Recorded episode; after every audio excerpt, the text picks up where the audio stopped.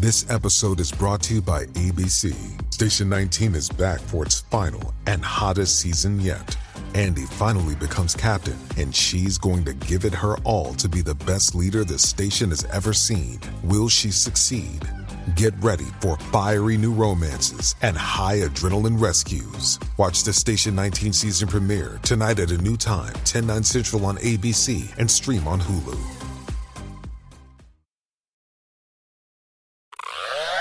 Hello, how you doing? I'm Craig Parkinson. You are listening to the Two Shot Podcast. Sit yourself down, pop the kettle on. We're going to have a nice old chat. Who's it with this week? I'm going to tell you right now.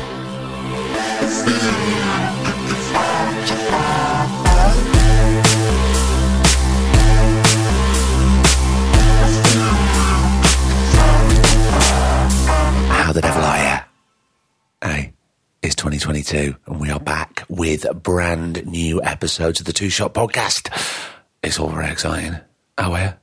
How's January treating you? Hey, how did Christmas treat you? Did you have a nice time?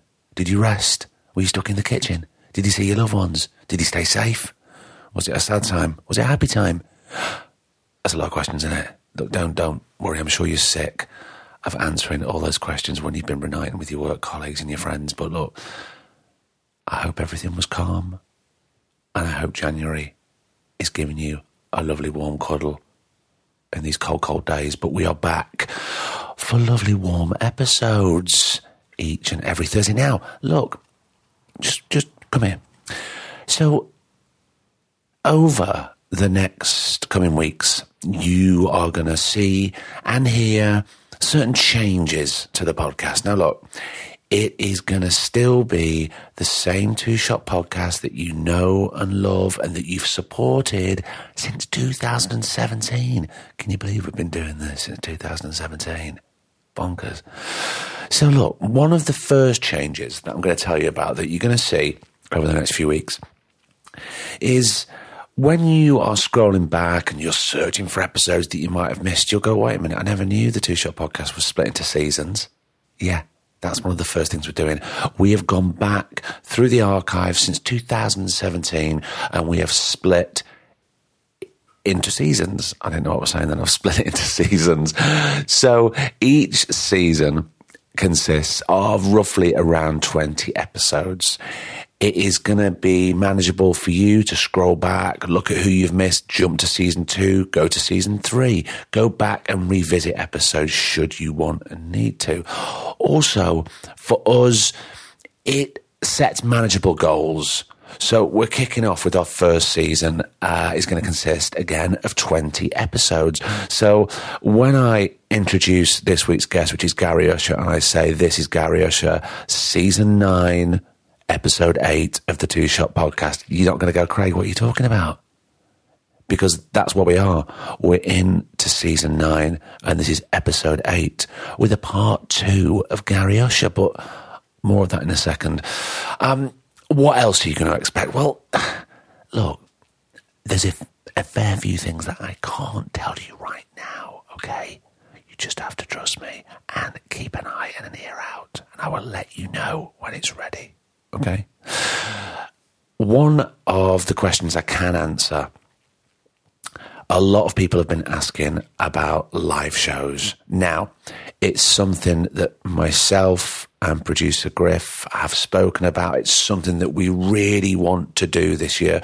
Our aim is to get out there, see you all, and do some live shows and meet some great people, have some great guests. Mm? When are we going to do that? We're going to do that when it's a little bit safer. Okay? You with me on that? Let's do it when we can all be in the same room and we can be comfortable and people aren't worried. Okay? Let's do that. But I assure you, it's in the post. What else is coming up this year? Well, as I say, a lot of exciting things. It's still going to be the same two shot podcast, just bigger, brighter, and a little bit shinier. So that's where we are in 2022. Let's go back two years ago when some would say foolishly cooked for Gary Usher, the award winning chef um, here in the Northwest. And if you haven't listened to that episode, I do urge you to stop what you're doing and listen to that before you dive into this and get some backstory. It's not about me cooking for Gary and him liking it, although that was the highlight of my not only podcast career, just career full stop, really. Um, but it's a great episode. It's a lot of people's favourites. You really get to grips with who Gary is. Um, he doesn't pull any punches. Uh, certain people yeah, we were worried that we were going to get some sort of um, injunctions against us after that episode, but he's cracker and it's a great episode. So, um, with you know the past eighteen months that the hospitality industry has had, we wanted to go straight to the horse's mouth and see how it was for our friend Gary Usher. So he said, "Why don't you come down to Kala?" On King Street in Manchester, which is one of his restaurants. It was closed that day, but the uh, chefs were they were prepping and they were testing.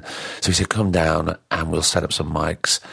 And then we got down to it, as you're going to hear now, and we had a fantastic time with him. It was great to see him again, and for everybody bouncing back. Um, and then his lovely chefs cooked us all a nice bit of dinner. We didn't record that, don't worry. Suffice to say, it was delicious. And this is a delicious episode with the mighty Gary Usher. This is season nine, episode eight of the Two Shot Podcast with the incredible Mr. Gary Usher. I'll see you at the end. Um, now, I'm not hot on dates. I haven't got my diary in front of me, but I think it's around this time two years ago when you snuck into my, you didn't sneak into my hotel room. I invited you in, and we had our first conversation. That's like two years, Gary. Two years ago, and you know, I I feel like it's been a whole lifetime of events since. Yeah, the ups and the downs in that two years is monumental. I was going to say. Yeah. I mean, I don't. Uh, listeners know that I tend not to focus on any sort of uh, speak of the pandemic and the apocalypse and all that. But I think we do really need to get into uh, how it's affected you and because you, you know a lot of people have found it tough with one restaurant, but you're juggling six. Yeah, it would be it would be almost impossible to have a chat about the last and, and not mention it. Yeah, yeah, about the last two years because it's been it has been that's been my life for the last two years. So the the restaurants and the pandemic has been has been has been everything. It's been completely all consuming. There's mm. been nothing else that I could no. think about or be involved in other than what how the pandemic has affected every single day of my life and the, and every single day in the business. So yeah, it would be really difficult not to talk about. It. I mean, it doesn't have to all be. No, no, no. Uh, it's not. It's everything that's happened isn't negative. There's been huge ups as well as the massive downs. So, um, yeah, it doesn't have to be. You know, there's no there's no kind of sob story with it, and there's no there's no you know it doesn't have to be deep, dark, and depressing. I mean, there has been times like that. We'll get we'll get there yeah, at some yeah. point. Sure. It doesn't have to be all about that because actually some of the stuff that's happened because of the pandemic has been a it's been a blessing in disguise. It's actually some of the stuff has made the business stronger. So there is ups too. Well, that is positive, but let's let's let's start with negatives. I mean, it, I mean, it's always you know in everybody's life and business, it's all about problem solving. Um, and I'm thinking, you know, oh, well, considering what I do when I'm not interviewing people, you're constantly solving problems on set because certain things haven't panned out the way that you wanted it to. But I don't know what could have prepared you for what happened with everything being shut down. Nothing. Nothing. I yeah, problem So I mean, look, I need I you know, when we spoke last time I was I don't think I've ever been as honest with, with mm. anybody as I was with you. I, I, so I'd like to continue in the same vein, if that's okay, and just be completely honest about Absolutely, it. please do. The first thing I did when all the restaurants closed was I just gave up. So the first thing I did was I just gave in and I just said that I don't want to do it anymore. And I made a few calls. And um, after speaking to my accountant and my solicitor about the situation that I was in, I just I just gave up, and I and I wanted the business to close, and I think. I don't think I would have been self-destructive about it, but I was really hoping that that would be just what happened, and that I could just get it away from me and not have it, not have the responsibility of, you know, the 150 people in the business and Yeah. and the feeling that um, everything is everything is just everything's going to close anyway. I just wanted to get rid of it, so I, I did. I did give up. There's no point me telling you that um, you know we've got through this so far because of some uh, you know uh, fighting spirit that I've got because I didn't have any. So yeah, I wanted I wanted the business to close down. Would you say that was you were at your lowest Yes. there? Yeah, that was the lowest. Yeah, so that was probably that was probably April 2020. So Yeah. uh, all the all the restaurants closed down. Um, well, they were forced to close, so all the restaurants closed down, and um, we started making phone calls. And Claire, the MD who runs the business, um, was you know, making as many calls and trying to solve as many financial issues as possible. So everything from trying to uh, stop any financial um, uh, commitments that we have, you know, any regular payments that we have. Speaking to well, the landlord's part was was my part, trying to speak to the landlords and get them to help us with um, the rent, to stop paying rent if we could, or to have a time out on it. How did that work out? Shit. yeah. You know what, Craig? We're sat in Kala right now in Manchester, and um, and this is the restaurant that I worried about the most because it's the highest rent within the group. You know, it's Because of, because of its location. We're right on King Street. King yeah. Street, Manchester. It couldn't be any more prime. So this is the highest rent. This was the one I was most worried about, and actually, this was the newest restaurant. This is the restaurant, and these are the landlords that have they've just stepped in and they've just they've they've they've just been there for us and they've just said listen relax just chill out. Everything that you don't everything that you worry about with us don't. We're here to help you get through this.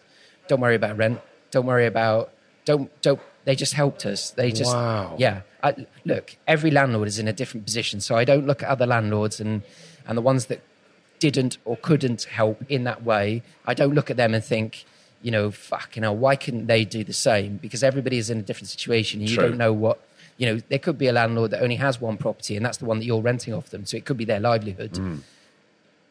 I doubt that's the case, but that can happen. Yeah. So I don't look at it in that way. But the landlords here have been amazing. So in that respect, it's been amazing. But so we we continued with everything that we could to try and stop money going out basically.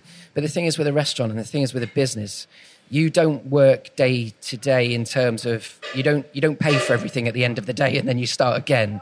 You have months and months of of payments ahead. So things don't stop, they carry on. So just because you stop selling food and just because money stops going through the till, that doesn't mean money stops going out. Hmm. So we were in a situation where we were looking at the financials for the next few months. And, you know, this is before the government stepped in and spoke about bounce back loans or CBILS or, you know, even, you know, councils helping. This was before any of that. So, yeah, I phoned the I phoned phoned my solicitor, phoned my accountant, and I said, "Look, what's going to happen to me? Do you think?"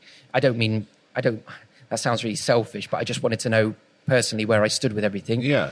and and the and the both of them basically said you're pretty much fucked. So um, yeah, and that was sound bad saying that, but that was the reality of it, and that was the truth. That's not me exaggerating, and that's not me putting them in a bad light for giving me doomsday advice. No, but it is terrifying. That's what it was. Yeah. So I, yeah, I was in a really, a really dark place at that moment in, yeah, March, April 2020. So I pretty much gave up, and I wasn't very much used to anybody that I was working with. So particularly the ops team within that run the six restaurants, um, I wasn't much help to anyone. And at that point, yeah, I just wanted it all to end. So that's the lowest point. That's the lowest point. Um, How and when did you start to begin to sort of pick yourself up and and kind of reset? Yeah. I when did we start to pick ourselves up? So we were we would we just we were just looking for things that we could do and there was a few chefs at that at that time that had started doing cook at home ideas. So, you know, everything that you do in a restaurant, um, sending it out to people's houses instead. But I know I know you, that you were you were quite reluctant to do that I at didn't want first. to do you it. didn't want to do it, did you? Hell, I didn't want to do it. And also takeaways. I, I just didn't want to. I, I, I was I, I was negative, but I'm also when we spoke in the last the last time, I was quite. I told you about how how much I lack in confidence. Hmm. And that had a massive part of that. I just thought, who the fuck's going to want to order takeaways from us? And Yeah. who the fuck's going to want to order a, a, a feather blade of beef down to Leicester or to London? Or I just thought it wouldn't fucking work, and I and, and I didn't want to do it. I just didn't want to do it. Because a lot of other restaurants were doing it, weren't they? You were. I, Yeah. I think that you were quite late to that we were quite late. Yeah, I um, I saw a couple of there was a couple of chefs that were doing it, and um, and I so the takeaways I just thought was shit, and we did actually try takeaways because we we give it a go, and it didn't work anyway. Takeaways absolutely bombed in the restaurants. No one really ordered from us. And then Claire, the MD, said, "Look, we should do this cook at home thing." And again, I didn't really want to do it, but then we carried on looking into it. And Dan, who is our um, who does all our graphics from um, Natural Selection, said the same thing. And he'd been looking at it, and he said, "Yeah, you you should do it. It'll fucking work. Let me help you. Let me help you do it." And uh, and Oh, we- he's great, Dan. He's amazing. Yeah. Yeah. And we actually, great. we were sat in here because we, we, we, we was, I was sat in here with, with Dan because we were actually doing a little bit of filming. Sorry, I'm jumping from one thing to no, another. no, thing. mate. You know what it's like. Yeah, we were doing a little bit of filming because when I phoned Dan, this is probably in March or April, because Dan's become a very good friend of mine. He said, he said, what's, what's going to happen? I said, Dan, I think, I think Elite's going to go bust, mate. And he said to me, and only a really good friend could say this, and only someone that really knew me well, he said, Do you want to film it? And I said, Fucking right, I do, yeah. so, so we actually started going around the empty restaurants and filming us, what I thought was us going to be going bust. Yeah. So we were in here that day. And, um, and he was saying the same as Claire Let, let's, let's do this cook at home. He said, I'll do it for free. I'll help with all the design. I'll do everything for free. Um, I've seen other people doing it. We could do it. You definitely smash it. I'll help you with this. Dan actually started ringing the, the frozen ice, the frozen packs company that we would then put into the boxes. He was amazing. Claire was amazing. So we started it and we, we started it. We launched it. We launched Cook at Home. And with all these things that we tried, Craig, you know, unbelievably, uh, just I, I just can't get round how it happens. But we were really successful with it. Yeah, We- it really took off. It really took off. And then you, were doing the videos as well, showing the people how to prep, and it was like so, it was so simple. Yeah, it was so simple. It was what we do, but at home. And then we took all the pain out of, like, you know, the red wine sauce, for example, that goes with the um, feather blade of beef. There's no way you'd want to make that at home. It'd take you two days and it's Yeah, fucking no. painful. So we would take all of that pressure out and then made it, make that simple at home. I mean, I might have done because at that time I was looking for really complicated recipes. Just so I go right. I've got like Yeah. four hours here in the Yeah, kitchen, and that's, yeah. that's we've ticked that yeah, off. Yeah. Well, there. Well, actually, funny enough, we had a review from Jay Rayner pretty quickly, who ordered the cook at home, mm-hmm. and he said something about how- actually how complicated it was to do and how many pans you needed to actually do it. But it took off. It really fucking took off, and I'm not sure where the business would be now if we hadn't have done cook at home. I'm not sure whether it'd be here. It was a massive, massive revenue stream when we had nothing coming in. Um, but it also, what it did was it it brought us back to people back in the front of people's minds because then we were just a closed group of restaurants with me moaning on social media and all of a sudden we were an at-home business that we were getting so much interaction on social media with people that were ordering it saying that they loved it and all of a sudden we were back in the forefront of people's minds as a restaurant group so it saved us But it also, saved us. we, we, we, I take it you were able to get your staff who couldn't be in the kitchens to get them back in the kitchen so they could start prepping and cooking the cook at home stuff. Yeah, it was a, it was a, it was, a, it was an unusual one because it was mostly the team at Burnt Truffle, the restaurant in on the Wirral. Um, it, it was mostly the team there with other, with a few other of the team coming from other restaurants, but it was mostly we pretty much set up Burnt Truffle as an at-home business. Right. And so um, it's been an interesting one. It's been an interesting one, but um, yeah, it's something now that we will probably always do. Because you're carrying on doing it now over Christmas, aren't you? We are. So we, because of this at-home business, we realised that it was potentially something successful that we could carry on doing, you know, indefinitely. So we looked at um, if we're going to do it properly, we need a site. I mean, we, it's only. I can't think of anybody else, right, who would be juggling six restaurants and going, oh, I don't know if they're going to open or I might be going bust. To go, actually, do you know what we need to do? We need to crowdfund for a massive space and start up another business during Yeah. this time. Yeah, it was it was stupid. It was really the idea of it was stupid, and there was a massive feeling of. Um, I was really nervous about it because doing a crowdfunding in the middle of a pandemic when everybody's struggling for money and trying to, you know, get by anyway. I was really nervous about that. Um, but the loyal following that we have, it just yeah, it it it, it worked. But we thought if we're going to do if we're going to do cook at home, we're going to need a unit, and if we're going to get a unit, we might as well get one big enough we can do events from, and we can have an events unit where we can cook at people's weddings and that type of thing. Yeah. So we thought we might as well go all in. So we I mean, when do, when do you not go all Yeah. in, Gary? That's the thing. Yes. Yeah. So we did a crowdfund, um, and that was to raise 150,000 pounds. We didn't try and do anything um, um, crazy with it. You know, try and do a crowdfund in a day. We set a normal target of 30 days to raise 150 grand, and it just took off. Yeah, it it really took off. Yeah. Um, I put money into that crowdfunding. no, you didn't. I did, yeah. Oh yeah, my god, yeah. that's amazing. Yeah. That's amazing. Um, thank you. No, you're right, mate. um, it took off, and you know, right now as we sit here, the, that events unit is now fully up and running. It's like a fucking massive, huge spaceship kitchen it is inside it. big. If anybody hasn't seen It's- it, yeah. it's huge. Um, it's huge, and actually, right now, when the news is talking about potential further lockdowns and whatever else, we've got this unit, and we're pretty much ready to go. When we've never been so ready for a lockdown ever, so we're kind of at the opposite end of where we were when we heard about the first lockdown happening. So, yeah, those are the ups. I mean, it is incredible that you've that you've come out of this with another business that that is you're you're ready for for for any eventualities. we are we're definitely more ready than we were for sure hmm. that's for sure yeah there's been there's been amazing ups there's been other there's been other things that have happened because of the pandemic and in the pandemic within the business that wouldn't have happened otherwise that are that have made us stronger as well um, Like what, Gary? we have streamlined everything that we do, like pretty much every business in the pandemic would have done the same. But what it's made us do is it's made us a tighter business. We've streamlined the menus, we streamlined the wine, we streamline everything that we do. We wouldn't have done it if it wasn't for the pandemic. Yeah. And there's always been a fear of trying to streamline menus within a small independent group because the last thing you, you ever want to be seen as is a, is a chain or is some corporate group but we felt like we really didn't have any choice. We'd, we'd limited the menu so much leading up to the final closure of the restaurants that we only had four or five dishes on anyway. So to think about having a streamlined menu within the whole business, being able to go to our suppliers and get better deals because we were ordering a- dish that would then be the same in six restaurants gave us so much more buying power. So everything that we did, all the streamlining, has made the business more profitable. Um, it's made the business more consistent as well. Um, it's made the business easier to run.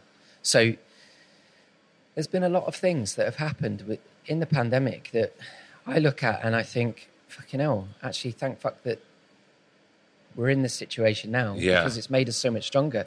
And also, it's made me think differently about the business as well. I'm a scatty person. I'm unorganized anyway, and like people see with the crowdfunds that I do and how impulsive I am with certain decisions. Before the pandemic, I was a, uh, extremely scatty. I'm not saying I'm not scatty now. I am, but it's made me much more focused. Much, much, much, much more focused. I've, I've had the lows of feeling like I wanted to get rid of the business, and now I'm at the other end of that where I feel like there's no, there's nothing that can stop us now No. and I feel like I'm really focused and I'm really channeled into the future and the ambitions and the goals for the business. I feel I feel stronger than I ever have about the business. So I only would have had that if we had have had the terrible lows. Yeah, of course. Uh, did we? Did you manage to keep hold of all the staff during this time? We did. We did. Every single person has stayed with us in the group, and um, at no point did we make any decisions where it was self-preservation in terms of save the business and get rid of the teams Yeah. to save money in the in the bank. And before the before the furlough schemes came about, there was a lot of businesses, Craig, that just fucked off all their teams. Yeah. And I, I don't get it. I can't comprehend. No, but that's some, something that. and I'm not interested in finding out why people. I'm not interested in. I don't want to understand it. No, but we, we already know from people who know you, and certainly from the last podcast, you're fiercely loyal with your stuff. You know, before we started recording, we were talking about your head chef here, who's been like with you for like seven years, and he's still Yeah. only 26. Yeah, I mean, it's yeah, incredible. amazing. Yeah, it's amazing. It's amazing. I, I don't know why the teams are so loyal with us, and I, I can't speak for anybody that works within the restaurants, but but personally, my view on all of that is that, you know, I, I wouldn't. Why the fuck? Why I don't know why you want to create a business where you don't stand by the people that are working hard. I hate saying for you. I'd like really like to say that your teams are working with you Yeah. but you know they are working for you in in you know they do so if somebody's working for you why why would you not want to stand by them to the very end of everything while they're in the business i want to support everyone that i can so when there was a, a decision to be made about you know uh, if we get rid of all, all the most of the team except for management now we can preserve money in the bank I'd rather go bust. Every single time, I'd rather go bust. It's, um, you know, it's, this. I don't understand. We, you know, we're looking at we're looking at the way that the prime minister is now, and the way that he is throwing. So I'm not going to get political. Don't worry. No, I don't know enough about it anyway. But the way what I do see, and the way that he's throwing the people that work for him under the bus, Hmm. I don't fucking understand it. And since we since we met, we I had a terrible, terrible um, time over at one of the restaurants that had a that got one out of five in a in an environmental health inspection. Yeah. What happened there? Craig, it was terrible. We had we we weren't up to scratch. We weren't doing what we needed to do to comply and to be safe. And after an inspection, we got a one out of five. Now, y- y- the last thing I would ever do is blame anyone except myself. It's my fault. Anything that happens in the business that goes wrong is my fault. It's always my fault. Hmm. And that's my responsibility to take that. And it's the same that sh- that goes and that leads into the pandemic and how the teams are treated. You know, your responsibility as a so-called leader is to fucking stand in front of people and take and to to be the person that uh, is at the front of it when the problems are happening. And that's why I'm saying it's like the prime minister. The first thing that he does is throw people under the bus. Yeah. It's fuck it, that is not an inspiring leader. No. that is not somebody that anybody wants to continue working with. You ask me, you know, what what's my why do I think that people stay with us for seven years? I would like to think I don't know, and I'm not speaking for them, but I would like to think it's because they. I'd like to think they know it's because they've got their back. It's the same with a TripAdvisor review where someone will say that uh, a member of the team, w- w- you know, was an idiot or, or you know, they didn't know what was on the menu and they're rubbish and, and this kind of thing.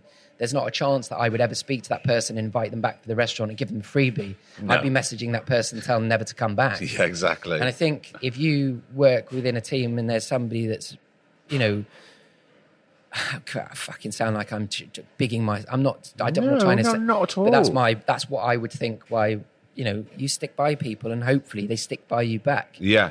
Um, that's been a bad part of the pandemic for me, Craig. That's been a. That's been one of the downs for me. Has been looking at. Uh, the way that peop certain people were looked after and, and that type of thing. That's been a real downer for me, and that's been hard for me to to um, that's been hard for me to get out of. To be honest, that's that's really put me. What in seeing uh, seeing other people treat It's or not, or me- not look after certain yeah, people. Craig, it's made me really reflect in the industry that I'm in. And listen, I'm not acting like I'm some, I'm not some, I'm not some angel here. I'm, I've been a fucking bad person in my life as well, and I've been a fucking bad person in business too. I've done some really fucking shitty stuff. I'm not saying that I haven't or ever pretend that I haven't. I have, um, but some of the stuff that I've seen through the pandemic has made me really resent the people that are a lot of the people in the industry. It's really fucked me off, and it's really made me. I, I think about London, for example. A lot Yeah. of the, a lot of the, a lot of the teams that are employed in London are employed with a massive part of their wage. They're paid by service charge. Service charge is something that's added onto the bill in a restaurant in London. Um, it's, all, it's, all, it's almost it's in every restaurant in London, and and there's there's been loopholes with that over the last twenty years, And most restaurants and even people that I look up to and respect massively are that's how their businesses run. Um, but in the pandemic, when the furlough scheme came in, the government committed to 80% of the team's wages in restaurants, well, in any businesses. Yeah. That 80% didn't include the service charge. So if you were a head chef, and I had friends who were in London, and we're talking about head chefs for Michelin star, you know, very, very, very respected, credible people. If you were a head chef for one of those guys, you got your 80% of your wage from the furlough, hmm. but then you had you, you had your service charge taken off that as well. So it was 80% after your service charge. And if your service charge accounted for 20 or 30% of your wage, people were getting as, l- as little as 40% of their wage. I knew head chefs working for very fucking credible people that if they didn't have a partner that could have supported them that didn't work in hospitality, they'd have been homeless. So when I looked at all of that and when I saw leaders in the industry and certain people, I began to get very fucking jaded about the industry that I'm in. And I do have to repeat this, Craig. I'm no fucking angel. Hmm. I'm not. Um, but, but there's certain things and there's certain ways within business and looking after people in this pandemic that that haven't been done, and I fucking hate it. And I found it really hard to move on from, and I found it really hard on social media, not just to fucking get on there and just, you know, just fucking just Yeah, I mean, you're not I- I'm- backwards. We're coming forwards on social media sometimes. Yeah, well, I- I'm, and I, I, I, and I, I have trouble with that in my own mind, and I delete nearly every post that I write anyway. But getting on there and not just fucking taking everyone down has been mm. something I've had to fight with in my own mind because it's not worth it. And what good does it do anyway? But it's been a real, it's been a, that's been, I found that really hard. Found Were that you, really were you quite shocked seeing that with certain peers and people in your industry that were behaving like this? You, we I- don't have we don't have Yeah. to say who who we don't have to name I'm names gonna- basically. yeah. But I think you know Uh, yeah, if if you're shocked and quite surprised, Fucking shocked, Craig. Unbelievably shocked. Fucking disgusted and gutted. Fucking gutted. Gutted. because it's not who I thought you were or what you yeah, stood for. Fucking hell. Yeah. Gutted, Craig. Just fucking gutted. And look, it's the there's there's there's I the whole thing the whole thing has been shit. For it. The whole thing's been shit. It's hard, hard for me to sit here and not just like spew it all out and just Yeah, and just yeah. let rip. I don't, I don't want to do that, but I found it. I found it really hard. I found it really, really hard. Um, that's been a yeah, it's been a big low for me. Been a big low. when you were at your lowest ebb and you were thinking, I just want all this responsibility taken off me, so I let everything go. And you, you admitted that you were at low, but you wouldn't really have let that happen, I don't think. Because it's not just about the responsibility, it's about other people's livelihoods. And you're such the team player within your business. I don't think you could have sat there and just let it go, and you you would have had that on your conscience. You couldn't have you couldn't have sat with that, Gary. I don't think. I'm not sure, mate. I don't know because at that, I don't know. I think this, you know, it wasn't about me trying. it wasn't about me trying to sell the business or get any money out of it. This was about us going bust. Yeah, So um, this was about losing everything. So I felt, I felt if everything goes, then it's not my fault. Do you know what I mean? I, I felt like take that responsibility away from me. Yeah, yeah. I think I'd be lying to sit here and say to you that I that, that no, I wouldn't have let that happen because I think at times in March and April in 2020, no, I, I just I did want everything to go bust because I just wanted, I just, I I just found I, I found it all too hard in in my in my mind to deal with, and I I I. I just think I wanted to start again, and I was having these crazy thoughts. And this is the one where it's probably not not true. I was having thoughts where if it all goes bust, maybe I could just move back to London and just get a job washing dishes in a restaurant and work my way up again and kind of I completely start from scratch. completely start from scratch because I felt like that. You know, I, I, I was I was having so many weird thoughts about what I would do, and I felt like completely starting from scratch would be something um, really um, great for me to do and something that I, I, like a massive challenge again to start again. Um, Yeah, not one to shy away from a challenge. no, it? not one to shy away from a challenge, and also not one to shy away from hard work and No. and that kind of thing. Um, but the difficulty is once you've once you've been your own boss, it's easy for me to say that I'd go and start again somewhere and have a boss and have somebody telling me what to do. Yeah. But if you've been your boss for eleven years now, I'm not sure that it would be that easy. I know people do, and I'm sure it would be fine. But yeah, the reality is probably very different. I think so. How was your sleeping at this time? I mean, you're talking about these certain thoughts that you know may or may not have been true about wanting to start again and taking the Yeah. responsibility away. Were you managing to look after yourself within that? Because obviously you were thinking of you just constantly juggling the businesses. Oh, that's a good question. Um, that's a good question. And I, yeah, yeah, easy for me to say that I have, I had real trouble sleeping, and you know that I don't, I'd never do. Um, yeah, I, yeah. There's only been a few times where, yeah, no, sleeping's fine. Sleeping's always been fine, and looking after myself, that was fine as well. What else are you going to do at home other than eat? Um, so I ate a lot. I put, I actually put weight on. Um, so yeah, no, that aspect of it and looking after myself. Actually, I I started training at home and stuff like that. So um, that was actually quite a good bit of motivation for me because whatever's happened in my life, whenever I've been feeling a bit shitty personally, the one thing that's made me feel better about myself has been training. So Yeah, and it's Yeah. nice to to switch the focus onto something else, Yeah. especially when your mind is just Yes. spinning. Yeah. Well, I'll tell you what else happened as well was we started, and actually, I think that Claire probably thinks this as well, the MD of the business. One of the best things that happened was we got asked to do another uh, show on telly, a very casual show on, uh, like a lifestyle cooking show on Channel 4. Hmm. That gave me focus. I fucking hated it. I hated every minute of it, and I never want to do it again. Um, but it gave me focus. Yeah. I'm, I'm, I'm not natural like you are with, with that side. That's, you know, that's your career and that's what, you know, you're fucking amazing at it. I'm not, I'm, I'm, I'm terrible at it. And, I, and it, ma- and when you say about losing sleep, actually probably doing any kind of filming probably makes Yeah, me. you don't like Yeah. that. That I hate that, it, hate it, hate it, raises hate it, hate your it. anxiety levels. I hate it, hate it, hate it, hate it, hate it. And I'd be very, very self-destructive about never doing telly again. Um, and I'd probably say certain things to ensure that I never do telly again because I fucking hate it. But honestly, the focus that that gave me, and I think the people around me, the close people around me, would say that the focus that filming that show gave me Yeah. in the pandemic, because it was in the pandemic, um, that was excellent for me. It was really excellent. And that made me train more as well because I was very conscious about the way that I looked and I wanted to make sure I looked my best. And, Yeah. you know, I try and pump up my biceps a little bit. so, I was, so it was making me train more. It was making me look after my physical appearance.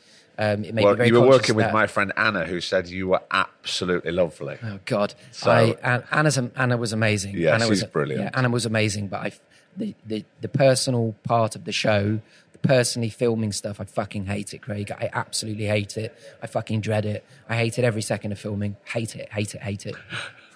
I hate it. God, I hate it so much. It gives me anxiety. It gives me anxiety. I hate it. I, I can't say it. I can't say it. And I, I don't know why I hate it so much. I think perhaps it's the confidence thing again. I just, I'm, I, I'm, I, dr- I dread it. I fucking dread it. It's dread it, interesting dread isn't it? because is it that it's a camera in front of you? Because you know, I can sit down with you even when we don't have microphones in front of us. When we do, there's still the conversations flowing, and you, Yeah. you, you know, you're not, you don't shy away from certain topics at all. No. You go in there, but is it just because you're being you on camera? Not sure. Um, Because let's face it, it's not natural. It's not a natural thing no, to do. fuck, you know, it's not natural. No, it's act. Oh, sorry, it's act. It's act. I, however you look at it, You put I- it on as a bit of an act. Oh, it's an act. Yeah. It's an act, and I'm, I'm, I, it's an act, and I'm, you know, Craig, I don't fucking care where people keep their spices in their kitchen. I don't give a fuck. I don't care about stuff like that. So, saying those kind of things, and you know, yes, I, I really, I, I, I love great food, and I actually like talking to people that are unsure about cooking. Hmm. I like giving them advice, but there's so much of all of that that I really don't fucking care about. Yeah. And the things that when I'm saying things about, I've got a tip. If you hang a bit of string from a tap and it's got a leak, it drips down the string. Fucking old Craig. I, don't, I fucking wouldn't say that to anyone. So saying shit like that on, I that's the bit where I'm. I I hate myself for it when I say stuff like that because I don't want to say stuff like that because I don't mean it. I, if there was a TV, if there was TV where it was where you were genuinely you were just being yourself and you were just te- speaking to people normally like me and you are right now. Yeah. I'm into it. I'm 100% into it, but Well- TV's never like that, Craig. No, exactly. Well, there we go. There's the show, isn't it? There never would be a show like that. Why not? Why Because they don't be? make TV like No, that. exactly. They don't make TV like that. But why not? You always, you know, when you look at an incredible drama and you go, on paper, this shouldn't work. This is t- looks boring. If Yeah. I'm t- flicking through the pages, then you see it on telly and you go, I've never seen anything like this. Yeah. This shouldn't work, but it does. Yeah. So therefore, what would you change in the way that because there are so there's like a tidal wave of cookery shows, especially There's now too because we're coming into Christmas. I'm embarrassed that I'm part of one because there's too many. It didn't need to be one. There didn't need to be one. That show didn't. I didn't need. I didn't. I should. I shouldn't have fucking done it, Craig. I shouldn't have done it. But I was. I, I look. No, but God, you've I sound like. admitted I you've- sound. I'm. I'm. You I know, you sound don't like I'm sound- taking things for granted, No, you Craig. I'm not, I know a million people would want to do that, especially chefs. I know they would. I sound like I'm taking things for granted, and I promise you, that's not. That's not where this is coming from. I didn't want to. If it wasn't, I'm doing things. I'm doing any. I'm doing. I did. I'm doing it because it makes because I want the businesses to fucking be busy. Yeah, I mean, you, you've if- always you've admitted as well that it gave you focus, even though you were you Yeah. didn't like it and you were possibly terrified of doing it. Yeah. I'm. Yeah. I'm not. I'm not. You. You. You must be able to explain it much better than I can. I'm just. It's I dunno, fucking I mean- terror. I for I'm still always quite terrified. See, one thing that I used to hate, and I'm sure I've said this over the years on, on this, I was terrified starting to do this all those years ago. To What, the po- the yeah, yeah, Really? because um, I was always so nervous about promotion of shows, which is so I'm doing interviews or I'm doing live television because it was the one time that you have to sit there and be you. You have to be Yeah, certainly ah, okay. a version of you as, as Okay, close as yeah, possible. okay, okay, yeah. That's Yeah. that's when the job really ends. You Yeah. may you may have had a series in the can for for six months or whatever Yeah, it is, yeah. but the job only really ends just before it airs because that's Yeah. when you're finishing off the promotion. Yeah. Like the other week, I was finishing off Doctor Who stuff, and I was I was going, whatever you do, don't ask me about the plot. I'll probably get killed by BBC now. I said, I said, it's been so long and it's so complicated, I can't even tell you. And then I was doing a research chat, and she rung up and she went, "So, Tell me T- about tell me it, about yeah. it. I, went, I, I said, don't ask me about that. I, I really can't tell you. If Yeah. you if you ask me that on live TV, I'm going to Yeah. end up with egg on my Yeah, face. It's yeah, going to be terrible. yeah, yeah. That's what that's. So I think it's taken me the, the however many years we've been doing this. Five years, Griff. Five years. Wow. Um, I still have to ask him for what the email address is because I always forget. Um, but yeah, it's taken me that long to to I suppose be com- be slightly more comfortable in my own skin. So I'm not when I'm not playing a character. Yeah. But I think it's just time, maybe. I. I don't know. I, I think it's horses for courses. Though. It- Yeah. everybody's different. Yeah. I. Some people. I remember once, asked, my friends were incredible costume designers, and they were doing a period film, and they were they were filming in Blackpool. They said, "Oh, we're in Blackpool." I said, "I'm not there." I'm, uh," they said, "Does?" You, and they'd met my mum and dad. They said, "Oh, did your mum and dad want to come and um, be extras, and we'll get all Oh, dressed up? It'd be really fun." And my mum went, "No, absolutely not. I couldn't think of anything worse. Yeah. That would Yeah. terrify me. Yeah, She'd be so- super self-conscious. You couldn't even." No, absolutely not. Think about it. Worst idea in the world. Yeah. So for some people, it's just not even about time. It's like just. I'd say for me, it wouldn't be about time. I don't know because obviously I've- I haven't got any experience to be able to judge that. Hmm. I would guess though, if I'd done it, if I'd done it for like five years or something like that, I, c- I just couldn't imagine feeling any better about it. I fucking hate it, Craig. I But just what about it so much. What about right? I'm just throwing it out there. If they said, "All right, you do," you're you're not happy with with with this script or this format of this show or how, how what we want. What would you do? How do you want to do it? If we go, "All right, there's the keys to the castle," you you make your show. How would you do it? And uh, I know how honest you are, but you've got to remember this is television and we can't yeah, upset too I know, people. and that's the thing. I just just anything that was really fucking real. When we did the doc, the first, the, the one sort of documentary, the one documentary that we did about the opening of a restaurant Pinion that we've got in Prescot, that was that felt really good because most of the time I was just I was just being myself. Yeah, you were. It was somebody, well, not somebody. It was Dan following following following me round and just asking asking me questions like he would like me and you are now. And so I was just being myself. and also, it was about how you were feeling at certain Yeah. times, whether you were going to hit targets, and you, you, Yeah. you were being you, and it yeah, was, and it, yeah, and it, in the restaurants as well. When he was filming in the restaurants, I was just being myself. I was, doing, Yeah. I was doing what I would do anyway. yeah, N- nothing was acted for that. So if there was something where it was just being, I guess, being yourself. Like I really like talking to people. yeah, Not loads of people, a couple of people maybe at the same time. Um, really like talking to people and finding out about people. I think like you do. yeah, Yeah, Oh, well, which is I'm exactly fasc- what you do. I'm fascinated this. with people. Yeah. Yeah, and finding out about people. I do. Sounds really cheesy, but I like community. I do like community, and cooking. I'm not. I'm. If there was some way, I would. I would. re- I would. I would enjoy teaching people how to cook, but not fancy food. You know. You know. A lot of generation. It, it feels like people have missed a genera There's people don't know how to cook like they. It's coming back, but there's a lot of people that don't know how to cook now. Yeah. It feels like it hasn't been passed down from parents as much as it used to be.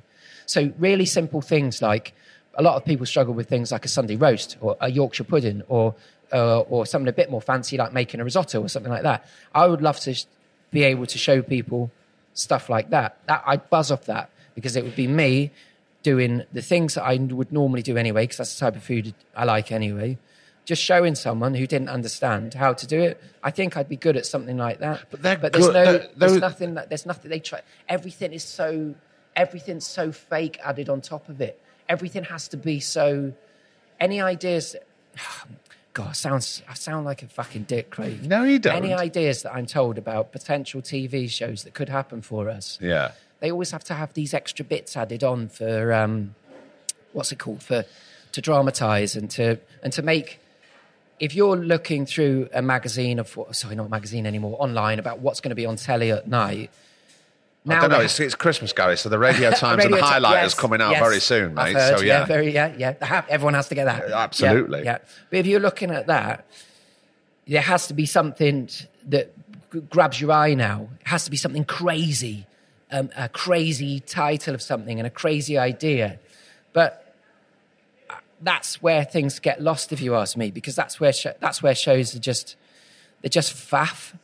Uh, what I do, why does everyone not want to watch stuff that's really fucking genuine And also- actually about people? They're the best shows. strip it back. Yeah, when um when you know everything was on repeat very Yeah. early on on telly Yeah. and they were striving for content there was a lovely show it's totally not about food Yeah. um and it was all about walking did you Yeah. ever watch it so it was on bbc two so they had Who like a who- go- who it was was a it? di- different person every week Okay. and there was one with like Selina Scott, I haven't Okay. seen Selina Scott on telly for Yeah. years. One with uh, Reverend Richard Coles, and they would just have like a, a GoPro on, Ah. and they would just go on this lovely walk, and they would just No. talk to the camera, and it was as genuine and Perfect. stripped Yeah. back, and as what?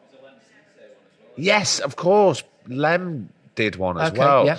and it was so honest and freeing. And even though when it was a time when one thing that everybody could do is get out, wherever you are, whether you're in the city Yeah. or in the countryside, is to go for a walk. And sometimes they'd just bump into people having a walk Yeah. or walking the dog, and they'd have a little Perfect. exchange. And it was the most lovely, freeing 25 minutes or so ever. I'm going to hunt it down. Yeah, I'm going to have a look. so lovely and Yeah. stripped back. So maybe there's your key is to something because everything is a bit flashy, Yeah. big lights, big spectacle, the you know, big theatrical, or Yeah. or it's a bit raw, and but it's still it's fake. Yeah, So to do something stripped back with honesty, and the things you're talking about there, you know, risottos, getting a Sunday roast Yeah. right, timing, they're all Yeah. good, solid foundations to start, and then you can build from there. I think one of the things as well is like you just said before. There's so many cooking shows and there's so many there's Well, so you- many chef led things. You can't move them now, Yeah, especially at Christmas time, can you? It's shit. So, you know, yeah, I have to think like, do, do you really want to be part of just another of another just another cooking show and another chef led thing? And I'm not exactly. Um, I'm such a like a typical chef as well. You know, you know. In what respect Well, would you I'm say you're a just, a, typical nor- I'm just chef? a normal chef covered in tattoos, like every stereotypical chef in the UK. You know, it, if they're going to be making shows, maybe they should be making them with eh, much more interesting people. There's so you know, and this they're all just most of the cooking shows are the same as what I think I'm trying to get at. So what's the, Well, what's yeah. the fucking point in joining in with that? But that makes something much more. But that's why. That's why if you break the mold and make something more interesting, like Yeah.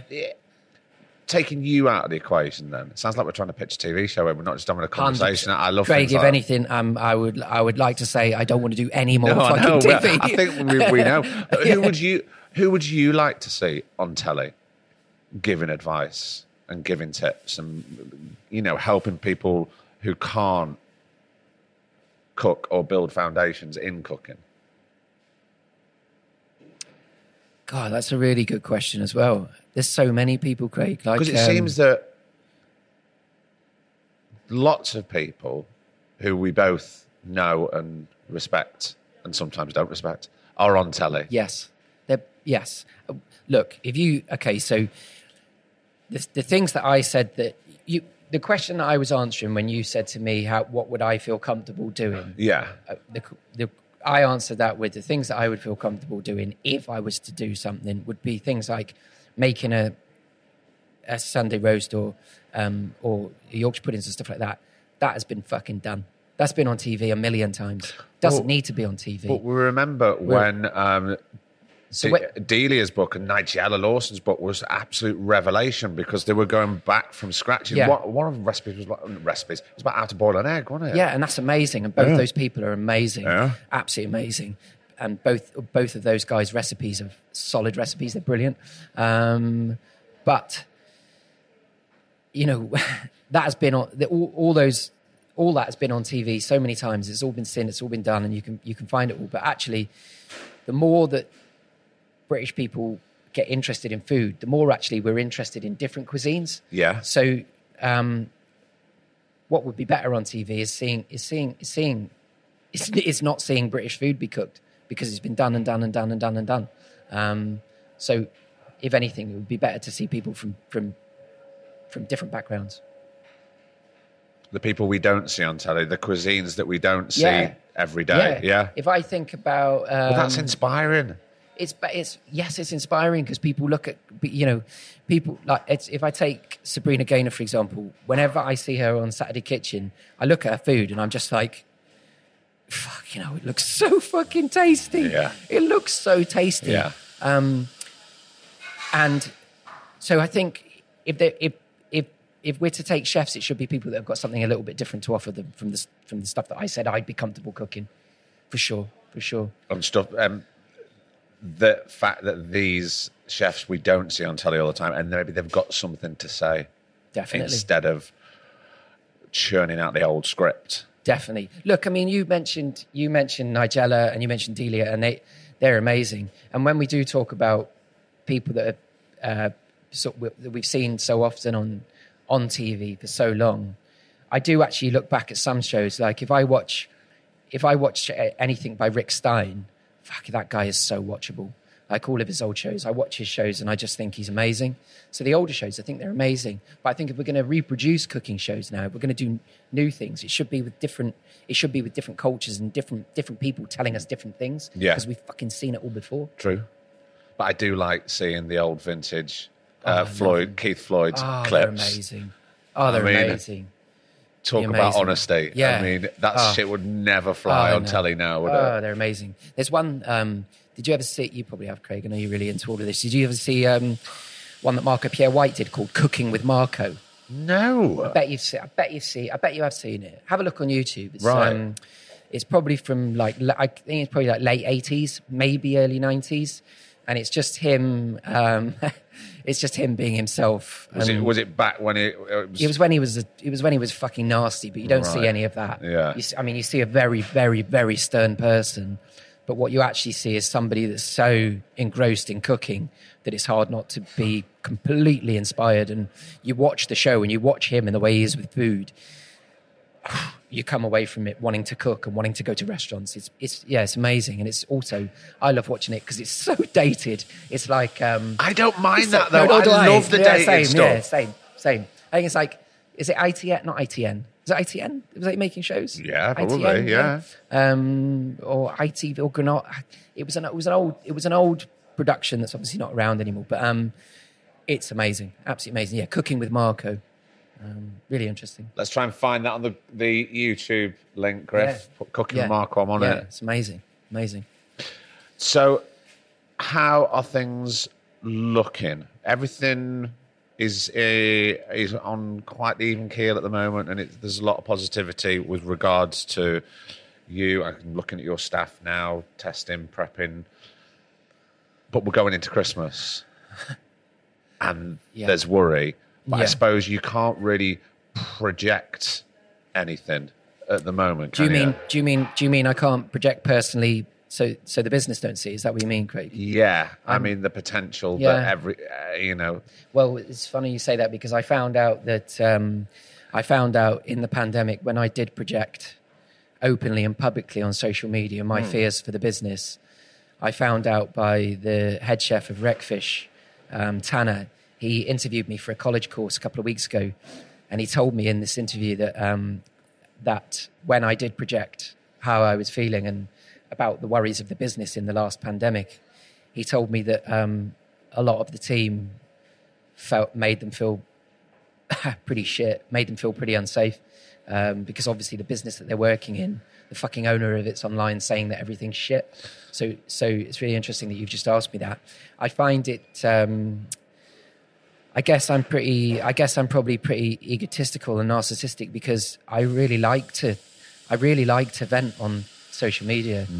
I don't know whether it's something cathartic that gets stuff off my chest or whether it's something that, you know, I, I want people to see what I say. I want my opinions to be heard. But it's something that I've done religiously for the last 10 years. Um, so when you say about, I c- can I project what's happening at the minute? I do try a little bit not to get too negative about the reality of what's going on within the government and the economy. But there's only so much flowery um, covering up that you can do because I can't hide what's in the news. No. You know, last night, you know, it's it's all over social media last night that there's potential lockdowns coming. So yes, I can not not project that from my personal social media account. Um, and I can be careful about the things that I say, but it's all over the fucking news anyway. So everybody that works within the business that turns the telly on or the radio on or looks on social media is going to see it. yeah. So you are right, though. I sh- yeah, I should. I you know, it's something I should be really aware of. And Tanner's Tanner's exactly right for telling me it is something that I should be completely considerate of, compassionate for the people in the business that Hmm. will see things and then start to worry about their own lives. Um, and it's also hard to get away from it. In any business, stuff like that bleeds down Def- from the top.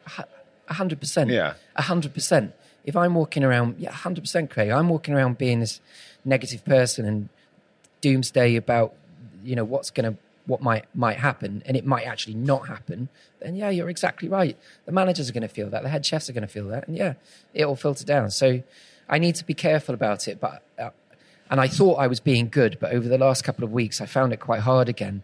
I, I even sent a post out that said, and I've been so fucking hypocritical since. I sent out a post that said, polite, polite request to everyone in the hospitality industry.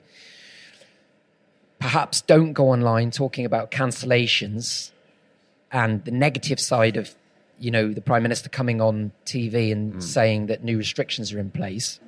Perhaps don't do that. And let's try and be positive. And fucking two days later, I'm telling everyone, "Rah! Rah! we've had 70 cancelling and 20 cancelling Kala. And I'm, and I'm, you know, and I'm the biggest hypocrite online and I'm the biggest hypocrite operator because I'm doing exactly what I'm advising other people not to. So Yeah. I find it difficult, but I'm also very needy. So the stuff that I say online, I guess I'm doing it for um, to get um, to get attention And to get a reaction. and to get a reaction. Yeah. I was talking to um, I was talking to a journalist on the phone a couple of days ago, and I hadn't uh, been asked this question because it seems like for ages. He said, "When uh, you first got back in front of the camera and you were back on set, when uh, my industry was just started, the cogs were just starting to turn again." He said, "How did that feel when it was all snatched away and you, you know you couldn't do your job?" And I explained what it was like, and that feeling. It was almost childlike. Like we were, oh my god, I can't believe this. This is so exciting. It was like first day of school, super super exciting. When you managed to open the doors again Fucking hell. at these restaurants, Yes, I, I, fuck, I know what's coming, Craig. I've cried so much. No, you don't know. What's Go on, go on. Sorry, go on. I'm gonna. I wanted to ask about the customers coming through. Ah, Did okay. you uh, was did you, did you find an excitement or a different Yeah. attitude from your guests? God. What did you think? I was going to say just interest. so I thought you were going to ask me. Um, it's my narcissism again. I thought you were going to ask me how I felt. I, will thought you were going I to, you were going to say because when we reopened, there was a there when we first reopened after the major lockdowns. yeah. we we actually met all the managers and head chefs met here in Kala, and um and there was a huge feeling, and I and I'm and I and I can speak for the teams as well because they told me. So th- there was there was a feeling of like exactly what you just said, like fucking hell, it's like a it's like being a kid again. We can do we can do what we want to we can do with the things what we're meant to Yeah. do. We can come to work, we can enjoy ourselves again, and that sounds crazy about work because you know. Work shouldn't be enjoyable, but for some people it is, and it's Ah, but I think it should. I think Yeah. it absolutely should. Yeah. Yeah. Well, normality is something that people need, Mm. a lot of people. But we came in here and um, I stood in front of about, there's probably about 50 people in here in, in the ops team. And, and I just wanted to say first, before we went through some menu training and things like that, you know, I'm so pleased that we're all here today and that we can kind of see a light and the restaurants are reopening. I just fucking started crying. Oh, I started man. crying. I felt like such a fucking wally, Craig. I felt like such a wally. And um, and Nat, the manager of Sticky, my girlfriend, was here as well. And I felt really embarrassed that I was fucking crying in front of her. But I was crying in front of everyone in the fucking restaurant. But I, the feeling, the feeling, it was overwhelming. Of things that cut, things that actually they could get back to normal. Yeah. And that feeling was like, um, it was amazing. And um, but to answer your question about how it felt when we reopened with the guests, it was the same feeling when people first came back. Fucking hell, you should have seen the, the spend per head, Craig, because everyone was buying champagne. Honestly, everyone, Really was, was. everyone was buying champagne because Yeah. everyone was like, "Yes, we're, We're we're actually out. We're out. We're Yeah. in a restaurant." So, all the guests when we first reopened were amazing, and it was and it was although it was busy and it was hard for all the teams because they hadn't been used to being on their feet for so long, so their feet Mm. were hurting, their backs were hurting, they were absolutely knackered, and we were busier than we normally would be. There was still a really nice feeling. Um, those feelings have changed every now and again, and there's been parts that haven't been great. And if I'm really honest with you, the things like the eat out to help out. From a business point of view, they were fantastic because the revenue was excellent. Yeah. But from a team point of view, they were fucking awful. Um, why? Why, Gary? um, Just, a lot of the people that. came on Eat Out to help out weren't lovely, and they weren't our they weren't our, our loyal regular guests. Okay. They were people that don't often regularly go out. Yeah. Um, so to be honest, Craig, there was a lot of fucking assholes that came to the restaurants, and they were fucking rude, and they were they were they weren't understanding of the fact that we were still in a pandemic, and a lot of us were still fucking scared because you know people that are working in restaurants, you know, front of house and chef de parties in the kitchen, you know, I'm sure a lot of them would love to have not have come to work mm. while the pandemic was on, but they have to feed themselves and their families and whatever, and didn't have the luxury or privilege of, of not going to work in the pandemic. So there was a lot of guests in the Eat Out to help out that really didn't fucking appreciate that, and they were fucking rude and didn't appreciate that a lot of the guys were fucking scared. They had all their masks on and they didn't want to be too close to people. And Yeah. Eat Out to help out just fucking crammed lots of people into restaurants and crammed very rude people into restaurants. So That, see, that's what I'm talking about. Yeah. Guess attitude, like when you've had something taken away and you know, I'm sick of cooking for myself, or I'm Yeah. sick of your food. I'm, I Yeah. mean, it's there's those simple pleasures that we Yeah. took for granted, Yeah. and you don't expect people. I don't expect people to be rude. Full stop in restaurants, and I hate you know if I hear anybody sort of click or anything, you, you're out. It's Yes. horrible, horrible. Um, so to hear that makes me quite sad. But I, I you know, t- sadly, you know, I'm not surprised. unfortunately, it's a part of restaurants. Um, it doesn't mean it's ever acceptable, and we don't tolerate it. We don't in any of the restaurants. No, and, um, certainly don't. I yeah, I mean, some restaurants do tolerate it, and some managers and some owners do accept it as uh, they do let it go, and they are more interested in you know the sales at the end of the day. I'd like to think that we're the opposite of that, and we'd Yeah. rather not have those guests in, and we tell them to piss off if you know if if they if they do act in any way like that. Um, But also, that's it's it's not only disrespectful and, and awful to, to staff of any restaurant. It's uncomfortable. If I'm Yeah. sat near a, a you know a group or obnoxious or rude, and I'm just trying to have a, a nice meal or celebrate, it's that's- it's completely fucking ruined my Ah. night as well, and Ah. that all the other people that are around them. unfortunately, yeah, it's you know it happens. Uh, And sadly, that is your lasting image. How, how, oh, how was Yeah. your night you were looking forward to Yeah. that you've saved up for? yeah, ru- ruined. And do you know what? I probably wouldn't even go back there now. Yeah. Because I'm thinking of that. yeah. Sorry, that's, that's really down, no, isn't it? It's tr- It's true, though, isn't it? It's true. Listen, we don't just get complaints from people that are unhappy with some kind of service aspect or experience that they've had. We get complaints from people like what you yourself, like what you've just said, that have been sat next to somebody Yeah. that is giving make you know creating a shit time for everyone else because they're being a dick.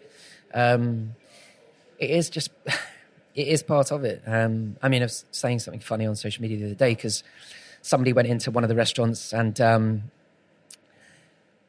a few bottles of wine had been drunk. And um, uh, don't worry, we're not going dark on this one. This one's I find this one pretty funny. Okay, good. Um, and um, a few bottles of wine had been drunk. Um, and actually, we've got the night on CCTV in the restaurants. We've been able to look at the table, and actually, it was very light that night. Um, if anything, I, if I'd have seen that night and walked in on that night, I'd have said to whoever the manager was on, I would have said, "Oh, is there any chance we can just dim the lights a bit because it's very bright in here tonight?" So we could definitely see everything. And um, a lady um, got in touch after her evening in that restaurant and she has complained and, and threatened us as a business and me with not only going to see her solicitor, but with making it public that while she was in the restaurant, um, she drank one of the candles instead of her instead of her glass of wine, and holds us fully responsible, and wants to know, you know, you know, why we why we let it happen and what we're going to do about it and essentially what compensation she's going to get. oh, my God. Craig, this is normal. This is normal. That's far from normal, it's normal. Gary. This kind of stuff is normal. This happens. This kind of stuff is part of restaurants. Um, that's one of the light-hearted ones. I mean, you know, I'm sure she's not thinking it's light-hearted, to be honest, but she's yeah, going I think it. we've dealt with it pretty well, to be honest, because Right. we've explained the situation in, in total reality of what's happened, and you know, um, uh, we've ex- we've explained how the how the night's gone and exactly what's happened, and shown you know, and told you know, so we've we've dealt with it pretty well. Yeah. but these these types of things, and I, this that to me, Craig, that's one of the funnier things that. Are part of complaints, but some of them aren't as funny. No, when sadly some, not. some of them are harassment and some of them are abuse. But um, there's no point going down that actually, Craig, because 99% of the people that come into our restaurants are fucking amazing, Hmm. and you can see that by the by just the loyalty that we have with things like crowdfunding. We've got such a loyal following that. Um, it's overwhelming how much it helps us as a business. Yeah, of course. Yeah. No, I mean, I must admit, I had Sunday lunch over at that table over there a couple of months ago, and it was very nice. And the Ah. people around were very grateful to be Yeah. back. Yeah. you know, Yeah, and for sure. having a Sunday roast somewhere. Definitely. It's Definitely. talking about crowdfunding, Gary. What is there anything in the pipeline? Anything next? What's going to be happening? So I, I may have heard a rumor. So um, I am. I have. I have viewed a pub. I fucking knew it. So I've. I've. Look, before I go off on a tangent about Yeah. the about what could potentially be exciting plans for the future, let Yeah. me just say that the forefront of what we have to do now is is look after the businesses that we've already got. Sure. And I don't want it to sound like I ever don't take I, that I take that kind of thing for granted. That you know, because there could be opportunities for us to expand, we don't just move on without consideration for what we're already doing, making sure what we already do is good enough. So we our priority is the restaurants that we that we already have and Yeah. the events business that is opening now. And we're going to be doing lots of weddings next year. So that's the priority. But, But having said that, Craig, said that, yeah. disclaimer. Yeah. Having said that I, yeah i've viewed a pub few times now um, I had a viewing for it again this week, but the viewing was cancelled because they couldn't get the keys for a part of it that I that I've requested on the last three times. So I'm I'm sorry that was last week. So I'm viewing it again this week, um, and it's an amazing old pub. Um, it's empty at the moment. The building's fucking gorgeous. It's got enough park car parking spaces. It's got a beautiful bar. It's got it's got everything, Craig. I'll be there. I'll be there when you open the doors, Gary Usher. Always, always a pleasure to see you. Thanks so much for coming on, and have a lovely Christmas, my friend. Thank you, Craig.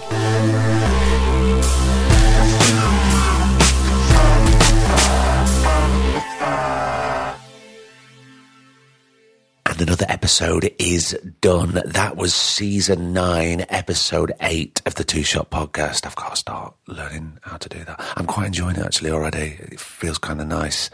The fact that since 2017 we've been rolling out all these episodes, but it, I think it's nice to put them into seasons. So that was season nine, episode eight. What did I tell you? Gary Usher back, firing on all cylinders. is such a joy to sit down and talk to. Um, I really hope you enjoyed it, and I'm so pleased you're back. Um, so, what can I tell you about episode nine next week? Well, I can tell you that we are carrying on a culinary theme, and I go to the house of a man, a chef, who instead of uh, renting out uh, a large restaurant on a high street or in a little hamlet, he cooks for people in his kitchen, in his house, for a very small number of people. His name is Eddie Shepherd. You're going to get to know him next week. It's a brilliant lesson. So, until next week, I've been Craig Parkinson. He's been producer Griff. And welcome back. This is the Two Shot Podcast. Take care. I'll see you next week. The Two Shot Podcast is presented by me, Craig Parkinson, recorded and produced by Thomas Griffin for Splicing Block. Our music, our brilliant music, is courtesy of Then Thickens. Cheers.